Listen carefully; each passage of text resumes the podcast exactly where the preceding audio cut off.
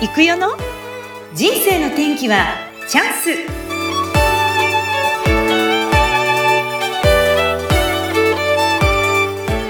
はい皆さんこんにちは。今日もスタートしました。人生の天気はチャンス。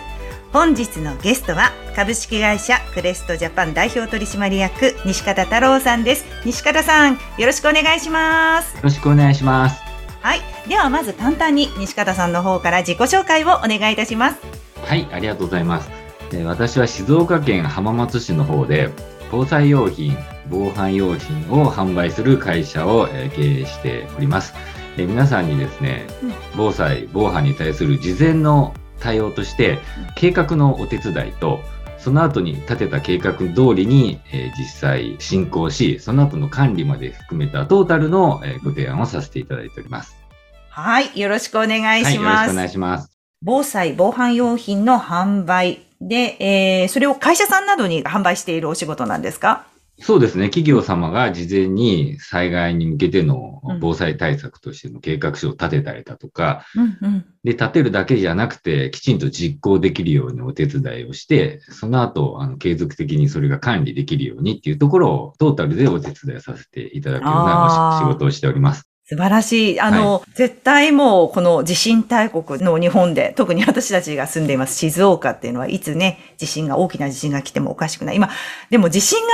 がないところでも、ボンボンっていろんなところで今起きてますよね。そうですね。もう本当全国で、特にこの数年っていうのは、全国での災害件数っていうのは増えているっていうふうに、もう国土交通省があの発表してますので、そういう意味では、あの、皆さんの感覚的にも以前よりも災害っていうものが増えてきてるっていう実感があるんじゃないかなああ、確かに。まあ、昔はのことはよくわかりませんけれども、はい、それでもやっぱり、私もね、報道現場にずっといましたので、あ、地震また起きたとかって言って、その時にね、現場に行って、現地の皆さんもほら、地震がある地、まず静岡ってまだそういう意味では防災意識高いと思うんですけども、他県で、え、こんなとこでもっていうことが結構あったじゃないですか。で、行った先で皆さんが本当に苦しんでいる様子を見て、いや、これはって思ったこと何回もあったので、はい特にあれですかね、その防災防犯用品で、こう一番大変ってなるのはどこなんでしょうか？そうですね。一つ大変な部分っていうのが、うんうんうん、実はあの、間口が一つじゃないんですね。どういうことですか？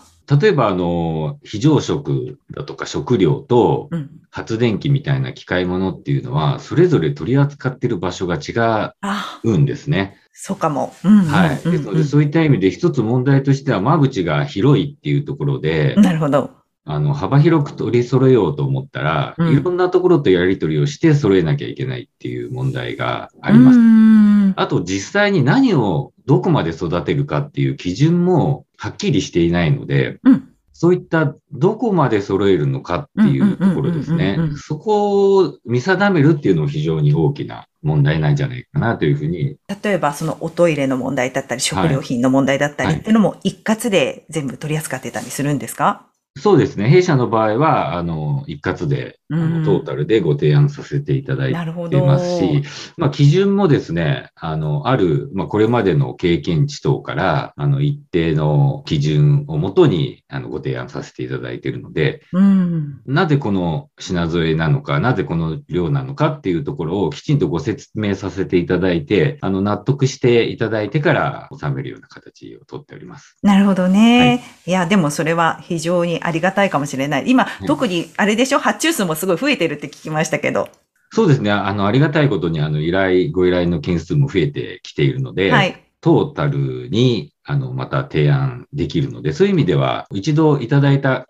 ところから、やはりあの一度に全部揃えるっていうのも、まあそれが理想ではあるんですけど、やはりあの予算の関係だったりっていうこともありますので、はい、そういった場合はですね、あの段階を踏んで、それもこちらで計画の方のお手伝いもさせてもらうんですけども、何を優先にして、いつまでにどこまで育てるのかっていうことを、またご相談させていただきながら、あの、お手伝いさせていただいております。はい。西方さんは、でもこのお仕事を始められたのって独立されてまだそんな経ってないんですよね。そうですね。独立してからは2年ですね。うん、はい。で、その前のご職業っていうと？はい。その前はホームセンターに23年23年。はい、勤めておりまして。ええー、はい。あの、静岡ではすごく有名なね、某ホームセンターね、ねはい、ねあの、お勤めで店長までやられてたんですけど、はい、はい。そんな中で、はい、どうして今のこのお仕事に独立されようと思ったんですか？そうですね。あの、うん、最後、店長は13年ほどやってたんですけども、はい、ええ、まあ私が店長時代に、あの、実際まあお店を切り盛りしている中で、あの、災害にあってね、あの、お店が大変な状態になったり、またあの、地域が被災をしてっていうような状況に実際直面する場面もありまして、リアルで、その、はい、ホームセンター時代に災害があったんですね。はい。うんうんうん、でそういった時に実際その自分の店を建て直した後に、まあ地域が大きく影響を受けているので、そこにこう物資を提供したりだとか、実際あの復旧のお手伝いをスタッフと共に手伝いに行ったりとかっていうこともしたんですけども、うんうんうん、まあその時にまあ非常に喜んで、もう本当泣いて喜んでいただいたりだとか、もしくは実際その後いろんなあの、自治会様だとか企業様の、あの、防災の備蓄のお手伝いをさせていただいたんですけども、非常にその中身を見ると進んでいないだとか準備できていない状況があって、うん、はい。やはり起きてからだとやっぱり遅いので、起きる前に少しでもこの準備を進めるっていうことは非常に、あの、必要なことだなというふうに感じた機会がありまして、そこからこの災害に対する事前準備のあり方だとか、それに対する対応の仕方っていうものを自分なりにですね、少しずつあの仕組みを作ったり、なるほど。していったのが今につながったっていう。なるほど。じゃあもうその、はい、あっては欲しくないけれども、はい、そういう大きな災害で、それがなんかあの、愛知県の岡崎にいた時っておっしゃってましたっけ？そうですね。自分が実際、あの、体験を、大きな被害を受けたのは、まあ、愛知県にいる時だったんですけども。台風ですか？そうですね、台風の被害。あ、台風被害で。はい、一番その時に住んでおられる地域がそうなってしまって、はい、一番大変だったのって何でした？あの、必要になってくるものとか。私なんかついそういうとこ気になっちゃうんですけど。そうですね。浜松でもあり、とか静岡でもありましたけど、やはりあの水害で川がね、あの、その時も氾濫をして、停電になったりだとか。停電はい。で、その時は実は、まあ台風なんで事前にこう来るっていうことも分かっていたので、うん、実はあの、朝何が起こってもいいようにですね、店の近くのあのホテルに自分も泊まって待機してたんですね。なるほど。はい。で、朝の4時、5時ぐらいにもう実際あの、停電しまして、地域が。あ、ホテルもそうなっちゃいます、はい。うん、で、もうものすごい状態だったんですけど、その状態ですぐ、あの、自分は店の方に行って対応したんですけど、うんうん、そしたらもう朝のもう本当に6時ぐらいからもう電話が鳴り始めて、電話は生きてたんだ。はい、うん、最初だけですけどね。あ、最初は生きてたんだ。うん、えー、まあ、非常電源も最初は使えたので。あ、そうただ、そこでかかってきたのが、やっぱり病院さんが停電して、うん、で、自家発電もどうなるかわからない状況で、で、ペースメーカーで動かしてる人がいるので、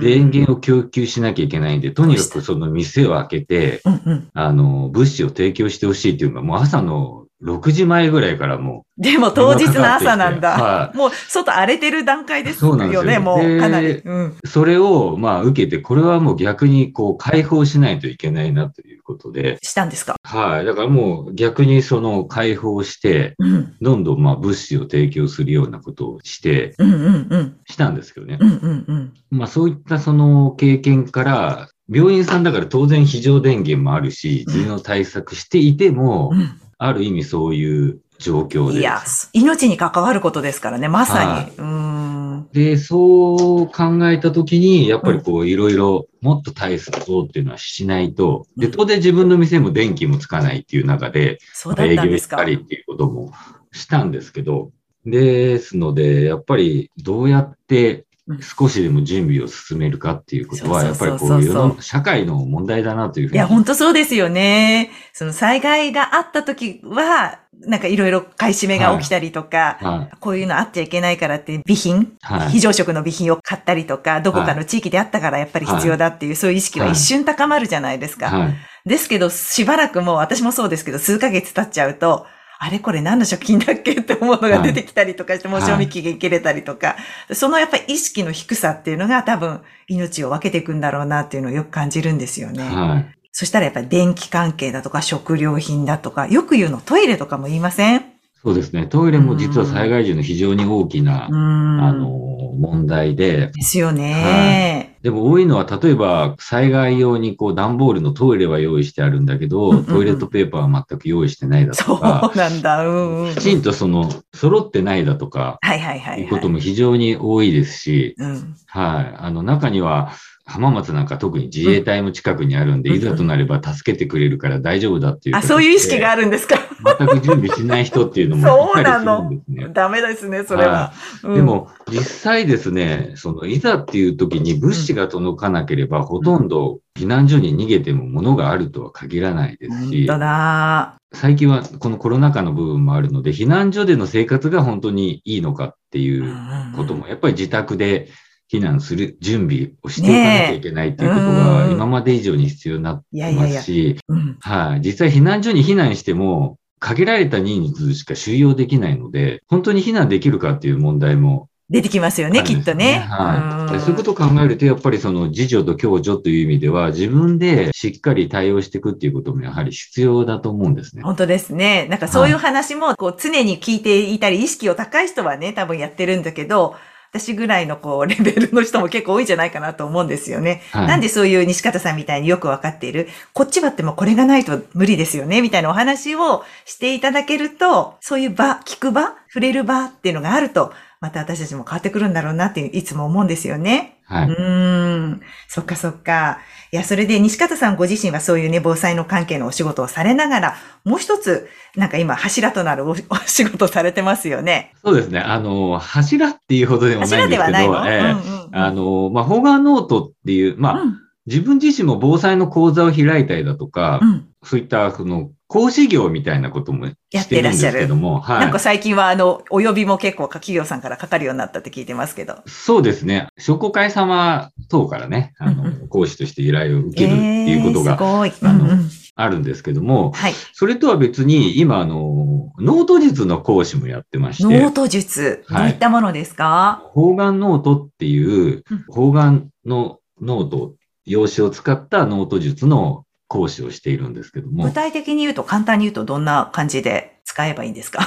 そうですね。あの、まあ、方眼紙ってあるじゃないですか。方眼紙、うん、はい、マス目があるやつね。マス目がある。うんうん、それを、こう、うまく使って、うんうん、まあ、自分の頭のモヤモヤをスッキリさせたりだとか、うんうんうん、まあ、ロジカルシンキングができるようにああ、そのロジカルシンキング欲しいかも、はい、あの、自分が何をすべきなのかとか、うんうん、もしくは立てた目標に対してどのように取れば、くればいいのかっていう,、そもそも自分の人生の目的だとか、人生の理念とかっていうものも持ってない人っていうのは多いと思うんですけど、うん、それが何なのかっていうのを見出すときに使ったりだとか、へあとはですね、うん、うん、例えばですけど、優先順位をするときに、何からやれば、よくあのパレートの法則ってね、2対8の法則っていうのは有名だと思うんですけど、うん、2割の優先事項が8割の成果を上げるっていうことで、何から優先して取り組むかっていうことによって、得られる成果に大きな差が出るっていうね、話をね、よく聞くと思うんですけど、実際じゃあ何を優先事項にするかっていうのはなかなか自分の中で整理できないっていう方も多いんですね。できない。はい、もういつもなんか一応メモで朝書くんですよ。これとこれとこれっていうのは書くんですけど、はいはい、そういうのでいいの、そうじゃダメなの？それはね、あの違うの？またちょっと違う。違う の？トゥードゥリストだけなんで。その前の事態ですね。例えばじゃあ、うん、トゥードゥリストで上げる項目も、より精度の高いものから上げてったり、より精度の高いものから順番立ててった方が、うん。同じ、例えば1日3つやったり4つやるにも、うんうん、その4つやったことによって得られる成果の差っていうのは、大きな差になるそうなの？いや、ちょっと私もちょっとすごい興味あります。はい、あとなんかおっしゃってたじゃないですか、はい、営業のこともおっしゃってたじゃないですか。そうですね。で、実際あの、コミュニケーションツールでも使えますし、もっと言えば営業のツールとしても使えるので。例えばどういう感じなんですか？営業のツールって。すごい興味あるんですけど。えー、例えば営業の場合だと、提案していく順番とかってあると思うんですよ。ただこれいいんですよっていうだけじゃ伝わりませんもんね。そうですね。なぜ伝え方があるの？はい。伝え方の順番とか、うん、あと、何が重要でとか、うんうんうん、何が一番こうキーワードになって、一番こう得られるものはこれなんですっていうところを、まあ割とこう、まあロジカルに。そのロジカル欲しいです。ロジカルに分かりやすく。ロジカル欲しい。はい、うんうん、あの、説明できるので、えーね、まあ、そういう意味では非常にこう、分かりやすく伝えられる技術で。え えー、それはどこで学べるんですか？西方さんの。はい、えっ、と、私の方で講座もやっているので、はい。あの、ご興味のある方は、うんまあ、一日で終わる講座なので。あ、そういうのがある？あ、じゃあ私もそれ今度受けたい。ノートの,、うん、あのワンデー講座というものがありますので、えー、それに参加していただければ一日でほぼお伝えしますので、うん、あとあの、フォロー会もしてるので、そういったところで、えー、あのきちんと成果が出せるように。いいですね。もうちょっと深くやりたい方はまた別みたいな感じであったりする、そうですね。あの、うんうんうんもう少し例えばプレゼンの技術を上げたいよとかっていうことにしたら別にそういった形で、うん、あの、深掘りすることもできるんですけど、はい、定期的なフォロー会は無償でもやってるので、そうなんですか。はい。そういったところに出てもらえれば継続的にその各学ぶ機会っていうのも得られるようにもしてますし、有料のフォロー会っていうのもあるので、なるほど。そのあたりはうまく自分の技術の習得具合とか、どこまで学びたいのかっていうことで、選んでもらえればいいのかなと思って、えー、いやー、すごい。ちょっと気になります。西方さんはもう本当に実はすごくなんかその伝える技術っていうのも、あのね、話し方を少しあのレッスンしたことがあって、すごい声が良くなって、響き方が変わってっていうので、またそれでお仕事が増えたっていうね、実績もお持ちなんですよね。そうですね。あの、うなみさんに指導をして。実はね、自分の PR やはい、すごくあの、声が、うん、声響く声が良くなったとか、声がいいっていうことを言われる機会が増えましたね。ね余韻っていうか、音の聞いてる余韻が残るようになったなって思いました。はい。ますますそれを使っていただいて、方眼ノートを使いながら、そして講座をし、そして防災のことをお伝えする。というと、今西方さんにとってその人生の転機ってどこになります、はいそうですね。人生の転機は、まず一つは、やっぱり独立の部分がすごく人生の、もちろん転機で、うん、はい。で、まあ当然自分がやりたいことを、まあスタートしたという意味では、一つ自分の夢というか、もう叶えた時でもあったんですけども、ただ自分の場合は独立するときに、この防災事業というものをやりたくて、もちろん始めたんですけども、まあある意味この防災事業ってものすごく水物なんですよね。うん。契約するまでにすごく時間もかかりますし、契約できなければずっと売り上げがない世界なので、そういう意味ではゼロから始めると非常に、まあ、リスクもありますので、実はあの、個人でですね、もう売りに出していた会社を個人で取得して、その事業を組み合わせて実はスタートさせたんです。で、それがあの、オフィス飲料の事業だったんですけど、はい、で、なんでオフィス飲料の事業をあの選んだかっていうと、まあそこがあの、防災用品としても使える保存水といいますか、水の権利も持っていたので、うんうんうん企業様に災害の備蓄としてもお水を届けられるっていう一面を持っていたので、うん、その会社さんをま取得させてもらって始めたんですが、うんうんうん、まあ当然そのオフィス飲料の事業なので、お客様が企業様なんですね。うんうんうん、で、実はあの、2年前の4月1日に事業をスタートさせたんですけど、はいうん、実はあの、6日後に緊急事態宣言になりまして。そっか、そうですね。はい。取引先のお客様がみんな、あの、営業が、事業所をこう、閉鎖し、というか、あの、辛い。休みになっちゃったんですよ。なるほど。はい。ですので、それから半年ぐらいは、取引の大きかった会社さんほど長く休んだり、もしくはテレワークに切り替えてしまったので。必要ないもんね。はい。そこで実は、あの、それをこう、ある意味その基本的な普段の売り上げにしようと思って始めたところ、うん、そこの売り上げがなくなっちゃったんですよね。そう、そうだね、はい、うん。で、当然スタートするにあたっては企業を取得するわけですから、初期投資としてかなり投資もしてるわけなんですよね。ですので、最初の半年は本当に借金だけが残ってて、苦しかったんだ。を払うだけの日々みたいな形になりまして、ね、非常に正直半年間辛かったというか大変だったんですね。だよね。はあ、で、実はその時に出会ったのが、その苦しんでるというかもう笑顔がかなり引きつってたと思うんですね。そのそういう自分の中で。今じゃちょっとちょっとわかんないですけどね。はい、笑顔いいですからね。その状況を見かねた私の友人が紹介してくれたのが実はこの方眼ノートで。そうですか。はい。これを学んで、一つ、これが何かのきっかけになるかもしれないということで紹介していただいたんですけど。なるほど。はい。確かにそれがすごく大きな地点になりまして。うん、はい。学んで1ヶ月で実は売売り上げがもう一挙に挽回できまして。は一番大きなのは何ですか？そこで得たものは。やっぱり得たものがですね、もともと自分もやっぱりホームセンターに勤めてたっていうことで、その売るっていうことに対しては、自信はかなりあったんです、あったんだね。そこでは店長やるぐらいですからね。はい、ですから、販売力っていうのはあると思ってたんですね。ただですね、同じ売ると言っても、自分の売る技術っていうのはあくまでもお店に来てくれてる方に売る技術だったんですね。うんうん、要はもう買うつもりでとか興味があってくる方に売る技術はあったと思うんですけど、何もないところに自分である意味その訪ねていって 売り込む技術っていうのは全くないっていうことに気がついたんですよ。ね、なるほど。だからある意味その営業としての技術はというか経験は全くないっていうことに、独立してから直面したんですね。はい、はい、はい。でそれがものすごく自分にとっては最初の大きなこう挫折というか、はい。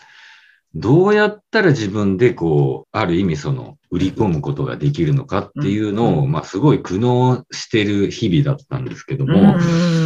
それが、ある意味この方眼ノートの出会いで、まあその提案の仕方っていうことをすごくこう、学ばせて学べて、はい。そうですか。それが一つなんか自分の技術が上がるきっかけになったなっていうふうに非常に感じてまして。いやいやそうですか。はい。でもそこからやっぱり今のお話聞かせていただく中でも、西方さんの中でも、ホームセンター時代に起きたその災害時だったり、今独立されてからのことだったりとかも、全部全部含めて今西方さんを作ってるんじゃないかなっていうふうに聞いてて思いました。はい。そうですね。なんかいろいろそういうことがあったおかげで、うんうん、逆に自分がこう、やり方をまた構築できたりだとか、うんうん、自分が成長する機会になったりだとか、まあもっと言えばこの方眼ノート自体の出会いも多分自分が苦しんでなければ、自分にこう、お伝えしてくれることもなかったかもしれないですね。なるほど、はい、今、そういうことを経験してきて、西方さん自身が今後、自分のお仕事なり社会に伝えたいことって何ですか？はい。やっぱりこう、物事っていうのはきちんと事前に対応していくっていうのが大事で、うん、あとは対応はしきれないんで、うん、それはこう走りながら拾っていくっていうことがすごく重要なんじゃないかなっていうふうに思ってるんですね。そのためにはまず自分が何か準備をし始めるっていうことは、いきなり完璧っていうことは絶対ないので、でもきっかけ作りとしては事前対応していくんだっていう、そのきっかけを起こしていくっていうことはすごく大事だと思ってるんですね。ですので、うちの会社っていうのはある意味その災害に対したり、あの、防犯っていう部分に対しても、事前に対応していくことによって、いざっていう時に、あの、何か、